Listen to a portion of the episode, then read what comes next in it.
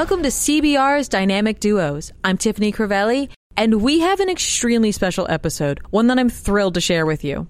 This episode features directors Kemp Powers and Joaquim Dos Santos, two of the three directors of Sony's Spider Man Across the Spider Verse, the eagerly awaited sequel to Into the Spider Verse. During this conversation, Kemp and Joaquim dive into some comics talk, revealing the first comics they read. And they talk about how Across the Spider Verse isn't just more of the same but bigger. This sequel takes a different approach from Into the Spider Verse to give fans a fresh experience. So, if you're as excited as I am for Sony's Across the Spider Verse, then I think you're going to love this episode of Dynamic Duos. What's up, Joaquin? What's up. To, uh, Or is it or is it Joaquin? Come on, tell everyone how to properly pronounce all your right, name. all right. I'm going to give you the whole kit and caboodle here. So it's Joaquim Okay. Christie, which is my mother's maiden name. Aranha, which is my middle name, and our family crest is the spider, ironically. Trindade, Yeah. which is Trinity, and Dos Santos, which is which is of saints, Trinity of saints. Say it. Say it fast. Say Joaquim it. Christie Aranha Trindade dos Santos. There it is. Nice. I love Port. I love Portuguese. it is it is funny. It's it like to hear it from afar. Sometimes I'll hear like Russian people speaking. I'm like, is that are they speaking? No, no, no. Okay, it's close. yeah. It's got like similar similar tones, uh, but it's a it's a confusing one. Uh, what what about you? What's your what's your full what's the full Kemp Powers name? It's it's Kemp Kemp Willis Powers. Kemp Willis Powers. I like it. Um, and I unfortunately I'm a Gen Xer, so the, sh- the sheer number of times people would go, "What you talking about, Willis?" Growing up, my middle name. So, but you know, I, I endured. I endured largely thanks to comic Yeah. books. You know, that's the funny thing is that like you know it's it's so weird to be of that generation where comic books are like music. It's just like it's always been in the foreground. It's always been in the background. We were having a conversation Right. earlier today. Remember, where it was like, isn't it crazy how the two things I can rem- the two big firsts I can remember were like the first album I bought with my own money and the first comic book I bought That's with my own money. You know, the album was Big Daddy Kane's Long, Long Live the. Kane, FYI. and the first, it was two comics in one day. I remember it because I bought them at Brain Damage Comics in Brooklyn, New York. This dude named Carlos ran the shop. It was near my um, it was near my elementary school. I was nine years old. It was Wolverine number Yeah. two by Chris Claremont and Good Frank. Miller, uh, and it was X Men Annual number six, also written by Chris Claremont with art by um, Bill Sienkiewicz, who ended up becoming those. Those ended up being two of my favorite artists and one of my all time favorite writers in comic books. And it was just like a, a, a matter of literally weeks from buying those first comic books to being like up to my neck in Spider. Oh my gosh, man. You know, like what about you? Yeah, Like, what were your? it's, it's funny that you should say that because the comic book store. So I had a couple comic book stores growing up. I was lucky. I grew up in the valley, so comic book stores, you know, they went through their sort of rise and fall, and they would come and go. But we had a lot to pick and choose from. Um, but one of the ones that stuck around for a long time was a place called Visual Addiction, and it was on Ventura Boulevard, and it was Mhm. a CD trader slash uh, comic book store. So it was literally those two things together. It was music and comics uh, together. But I remember my first, so my first two albums that I bought were Appetite for Destruction and Are You Gonna Go My Way, Lenny Kravitz. And then uh, first comic uh, was uh, Torment, Spider-Man's Torment. Uh, Alright. and I, uh, I, I mean, we we literally were just talking about this, but I have this funny experience because I found in some, you know, you're a kid. This was all pre-internet. This was I don't even know that it was like Craigslist. It must have been like a LA Trader. I don't know what the heck it was, but I found, you know, uh, uh, an ad for somebody that was selling comics at like decent prices because in the in the comic book stores, Torment was going for huge money. yeah, yeah. Uh, and I called up this number, and he was like, "Yeah, twenty five bucks." I was like, "So that was like all the money that I had on me ever, like Right, that I right. had amassed over, you know." And uh, we met at the Burger King. That's literally the Burger King that Marty McFly skates by when he's leaving Doc Brown's house. Uh, and he sold me the comic. And I- looking at it now, I would never allow my kid to go alone to like a fast food chain to meet a full blown adult to sell him comic books. But uh, that Right. that was the era. It was a, It's a different, different time. time. for sure, man. I mean, it's it's so crazy. Like by the by the time this conversation airs, I guess it will probably be like a a couple of days before Spider Man Across the Spider Verse comes out. And I don't know about you, but like, do you do? You, I know I've got like a safe house planned out in case people don't enjoy this film as much. We, we hope they.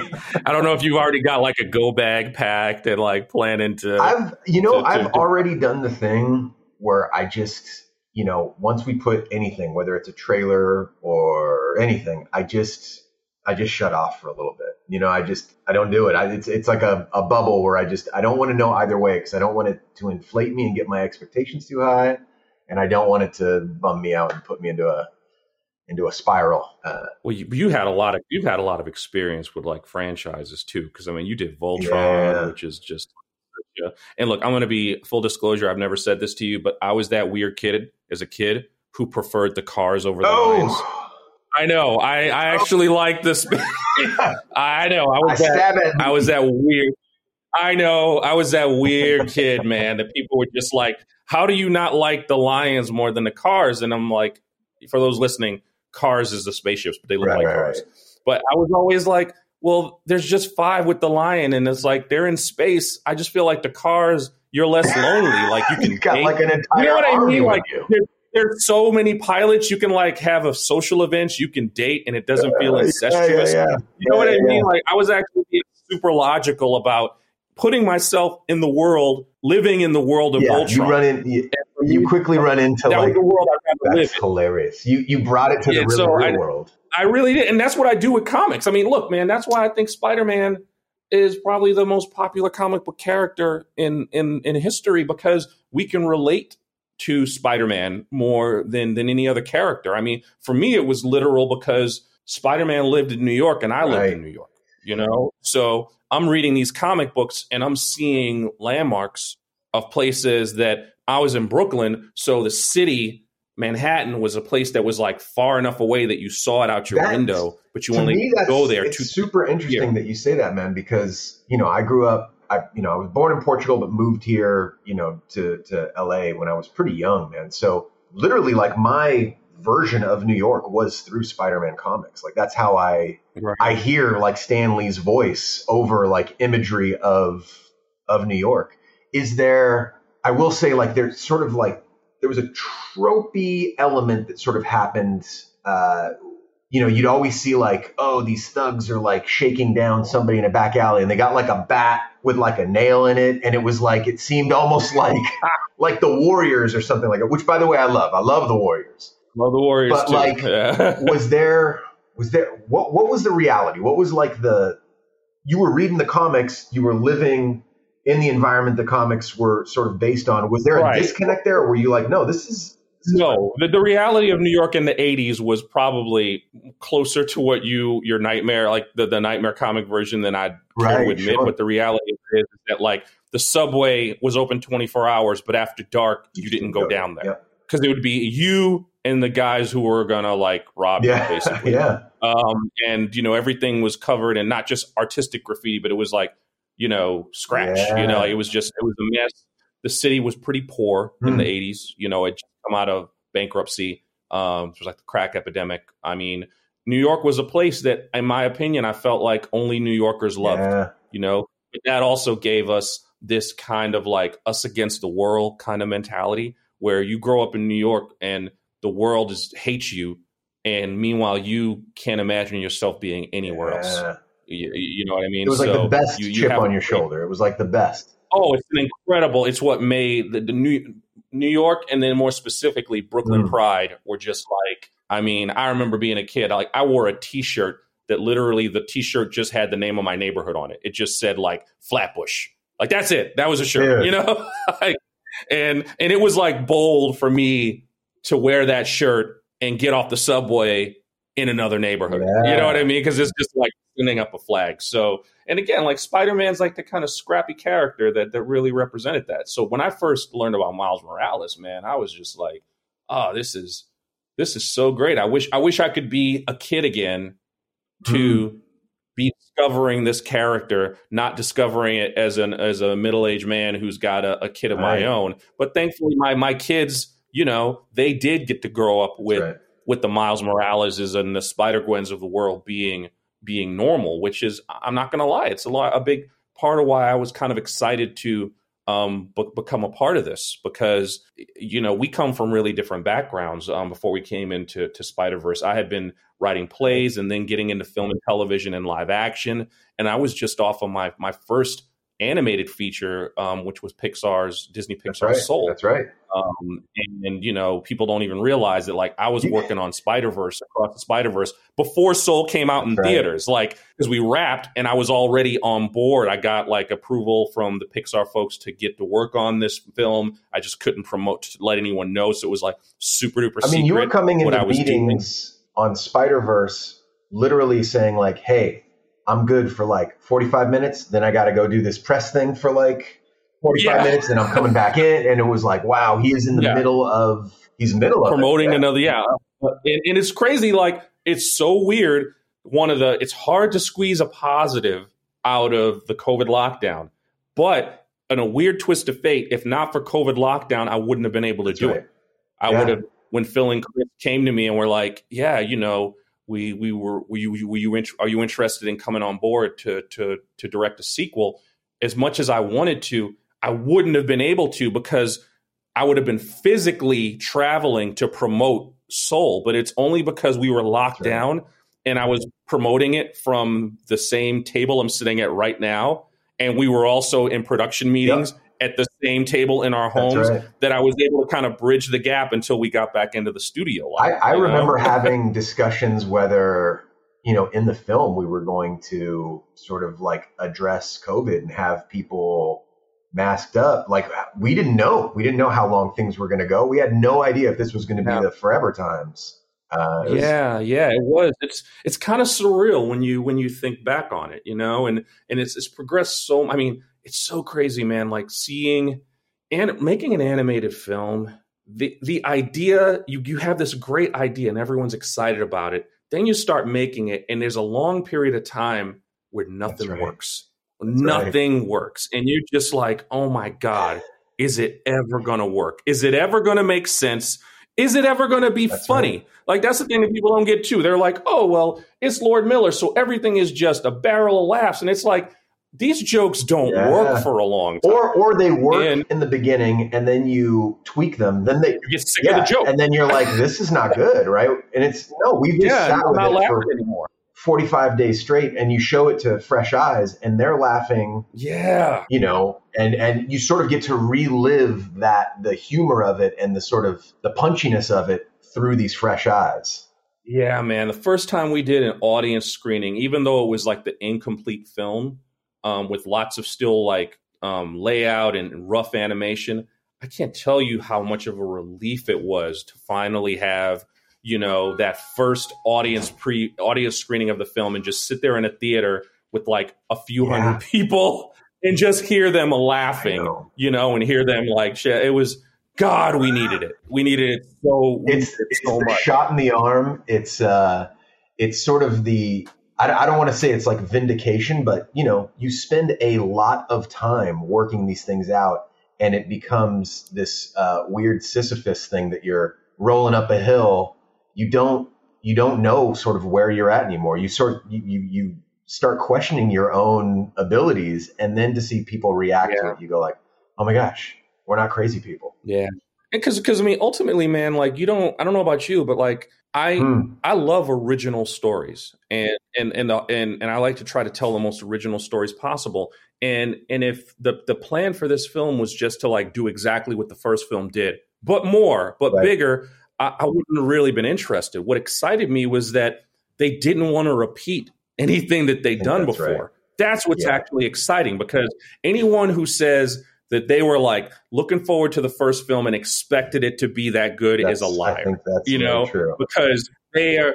And the thing is, like, I feel like Into the Spider Verse was a film that no one asked for. So I don't want to. I, I didn't want to fall into this trap where it's like this is what people want, and it's like people didn't know what they wanted until they've got it. That's right. and you know what I mean? you know- like, No, I think you're absolutely right. I think you know we're both old enough to sort of remember the before times. The the before comic book films Yeah. were were essentially cinema as my kid knows it now. And so when something I went through this phase where it seemed to me like filmmakers were almost embarrassed of the source material So they try to like yeah. cover it up and hide it or make everything so bleak and everybody's got to be clad in like dark leathers and and you know you got to make it very brooding and then it sort of went through this golden period where it was like no this this you know these are the the the the biblical stories we want to tell and we want to honor you know all the all the stuff that you grew up reading.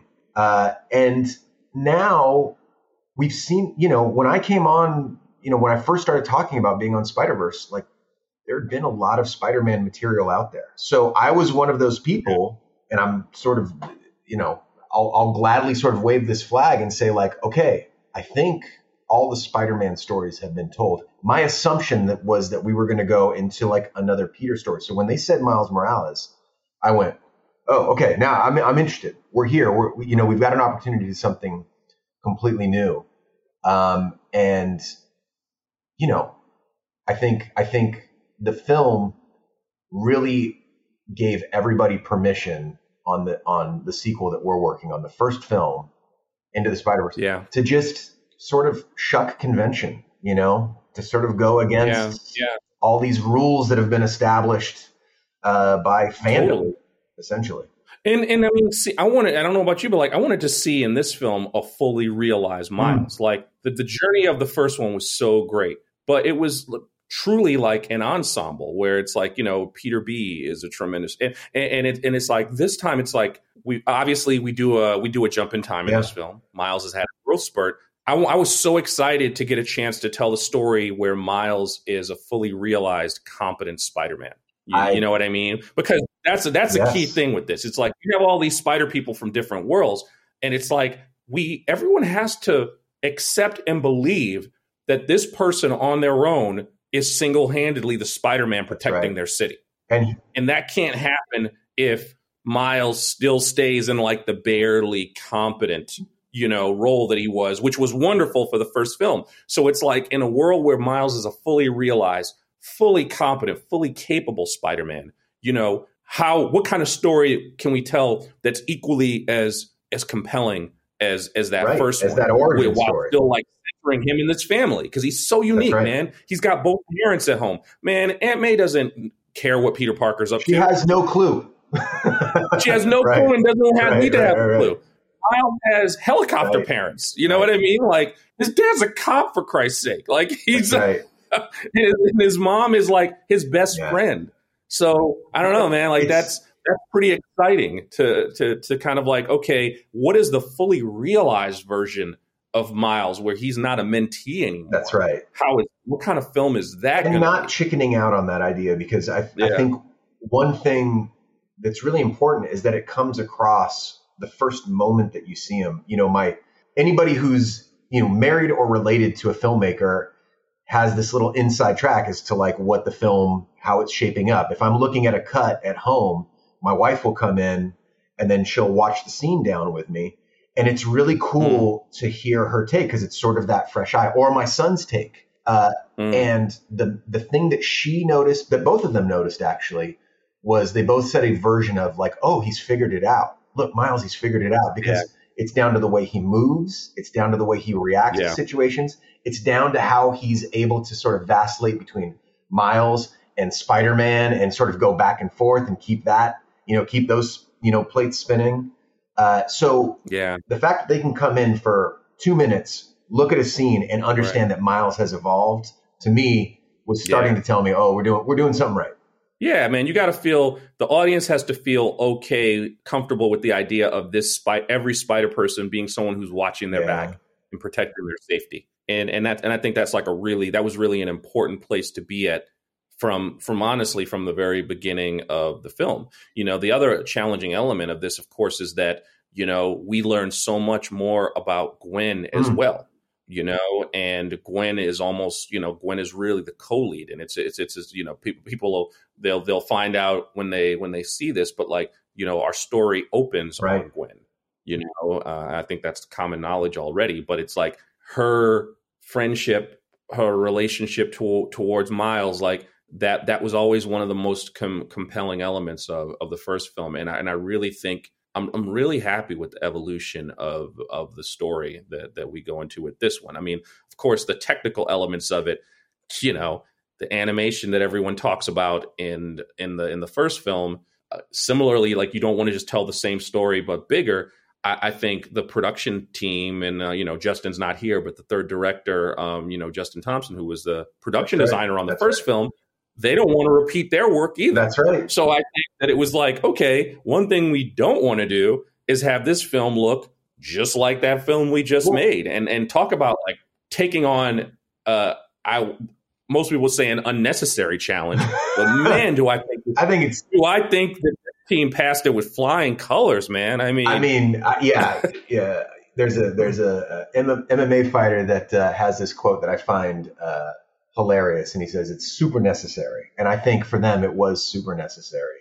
You know, the the sort of like most basic conceit here, that the, the is the idea that you know if the first film was about these characters sort of invading Miles' space, he's now doing the exact opposite. So it's he's this sort of Right. singular element that's out in all these various different places. And what does that mean? I remember we had hours and hours of conversation alone, you know, around the idea of like how much of the world does Miles take on when he travels into somebody else's space? yes, You know, and does he take Yes, on degrees of it? Does he give himself visually wholeheartedly to that world? That is like something that on screen you may not really even pick up on, but it's debated right. ad nauseum for you know what feels like time eternal uh, uh, with the filmmakers because it's very very important. Yeah, man. So like, I guess we better wrap this up now. So I, it's it, just for I'm sure people are curious about this thing, but like Easter eggs are a big part, I think, of any animated film, and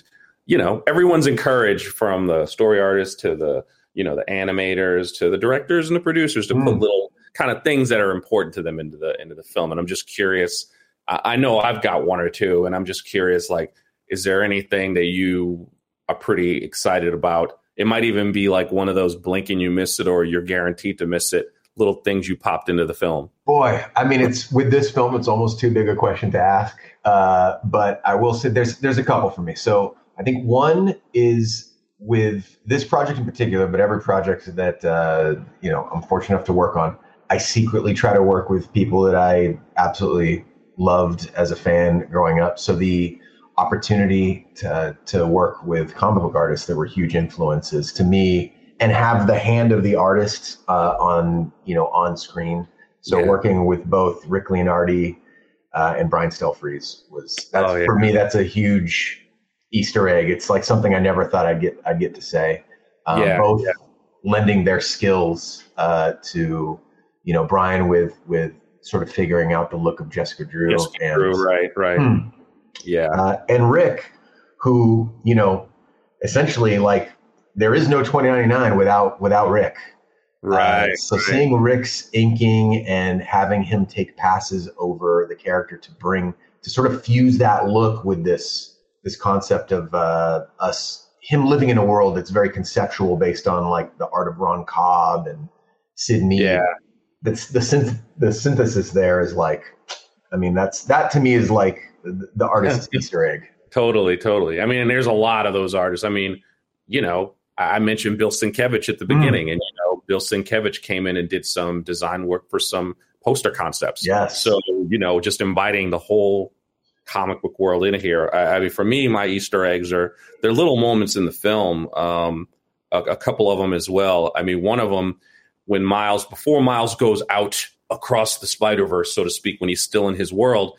He's wearing um, uh, a basketball jersey, Yeah. and obviously, I'm a New Yorker, lifelong suffering New York Knicks fan. You know, I've been known to even insert a Knicks joke or two into other things like Soul. Um, and for this one, I couldn't resist another little because Miles's universe is not our universe, Yes. and we decided to make. In his world, the Knicks are the Brooklyn Knicks. So his jersey is Knicks colors, but it says Brooklyn. And then on the back of the jersey for the player name, it says Shammgod. Hmm. Now, if you're like a hardcore basketball New York person, there's this guy named God Shammgod who was a playground legend who didn't really play in the NBA very long. yeah. But he is notable for having like one of the best crossover dribbles that anyone's ever had. It was such an amazing crossover dribble. It inspired the crossover dribble. It's called the Shammgod crossover. Love it. And you'll see it. NBA players, you'll see Steph Curry. You see, you've seen a million NBA players do this dribble that is known as the Shammgod. And it's one of those ankle breaking dribbles that you only do when you are dominating your opponent. And Yeah. it's humiliating. It embarrassed.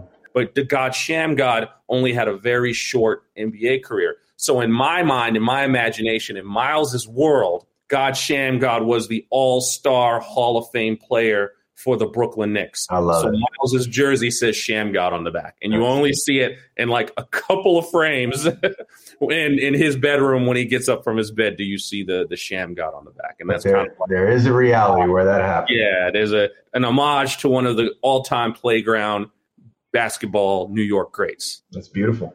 That's Yeah. beautiful, man. Uh, That was fun, man. that was a lot of fun. Yeah, All right, let's get back to uh, finishing this film now, yeah. Let's finish this movie up so Yeah. we can rest.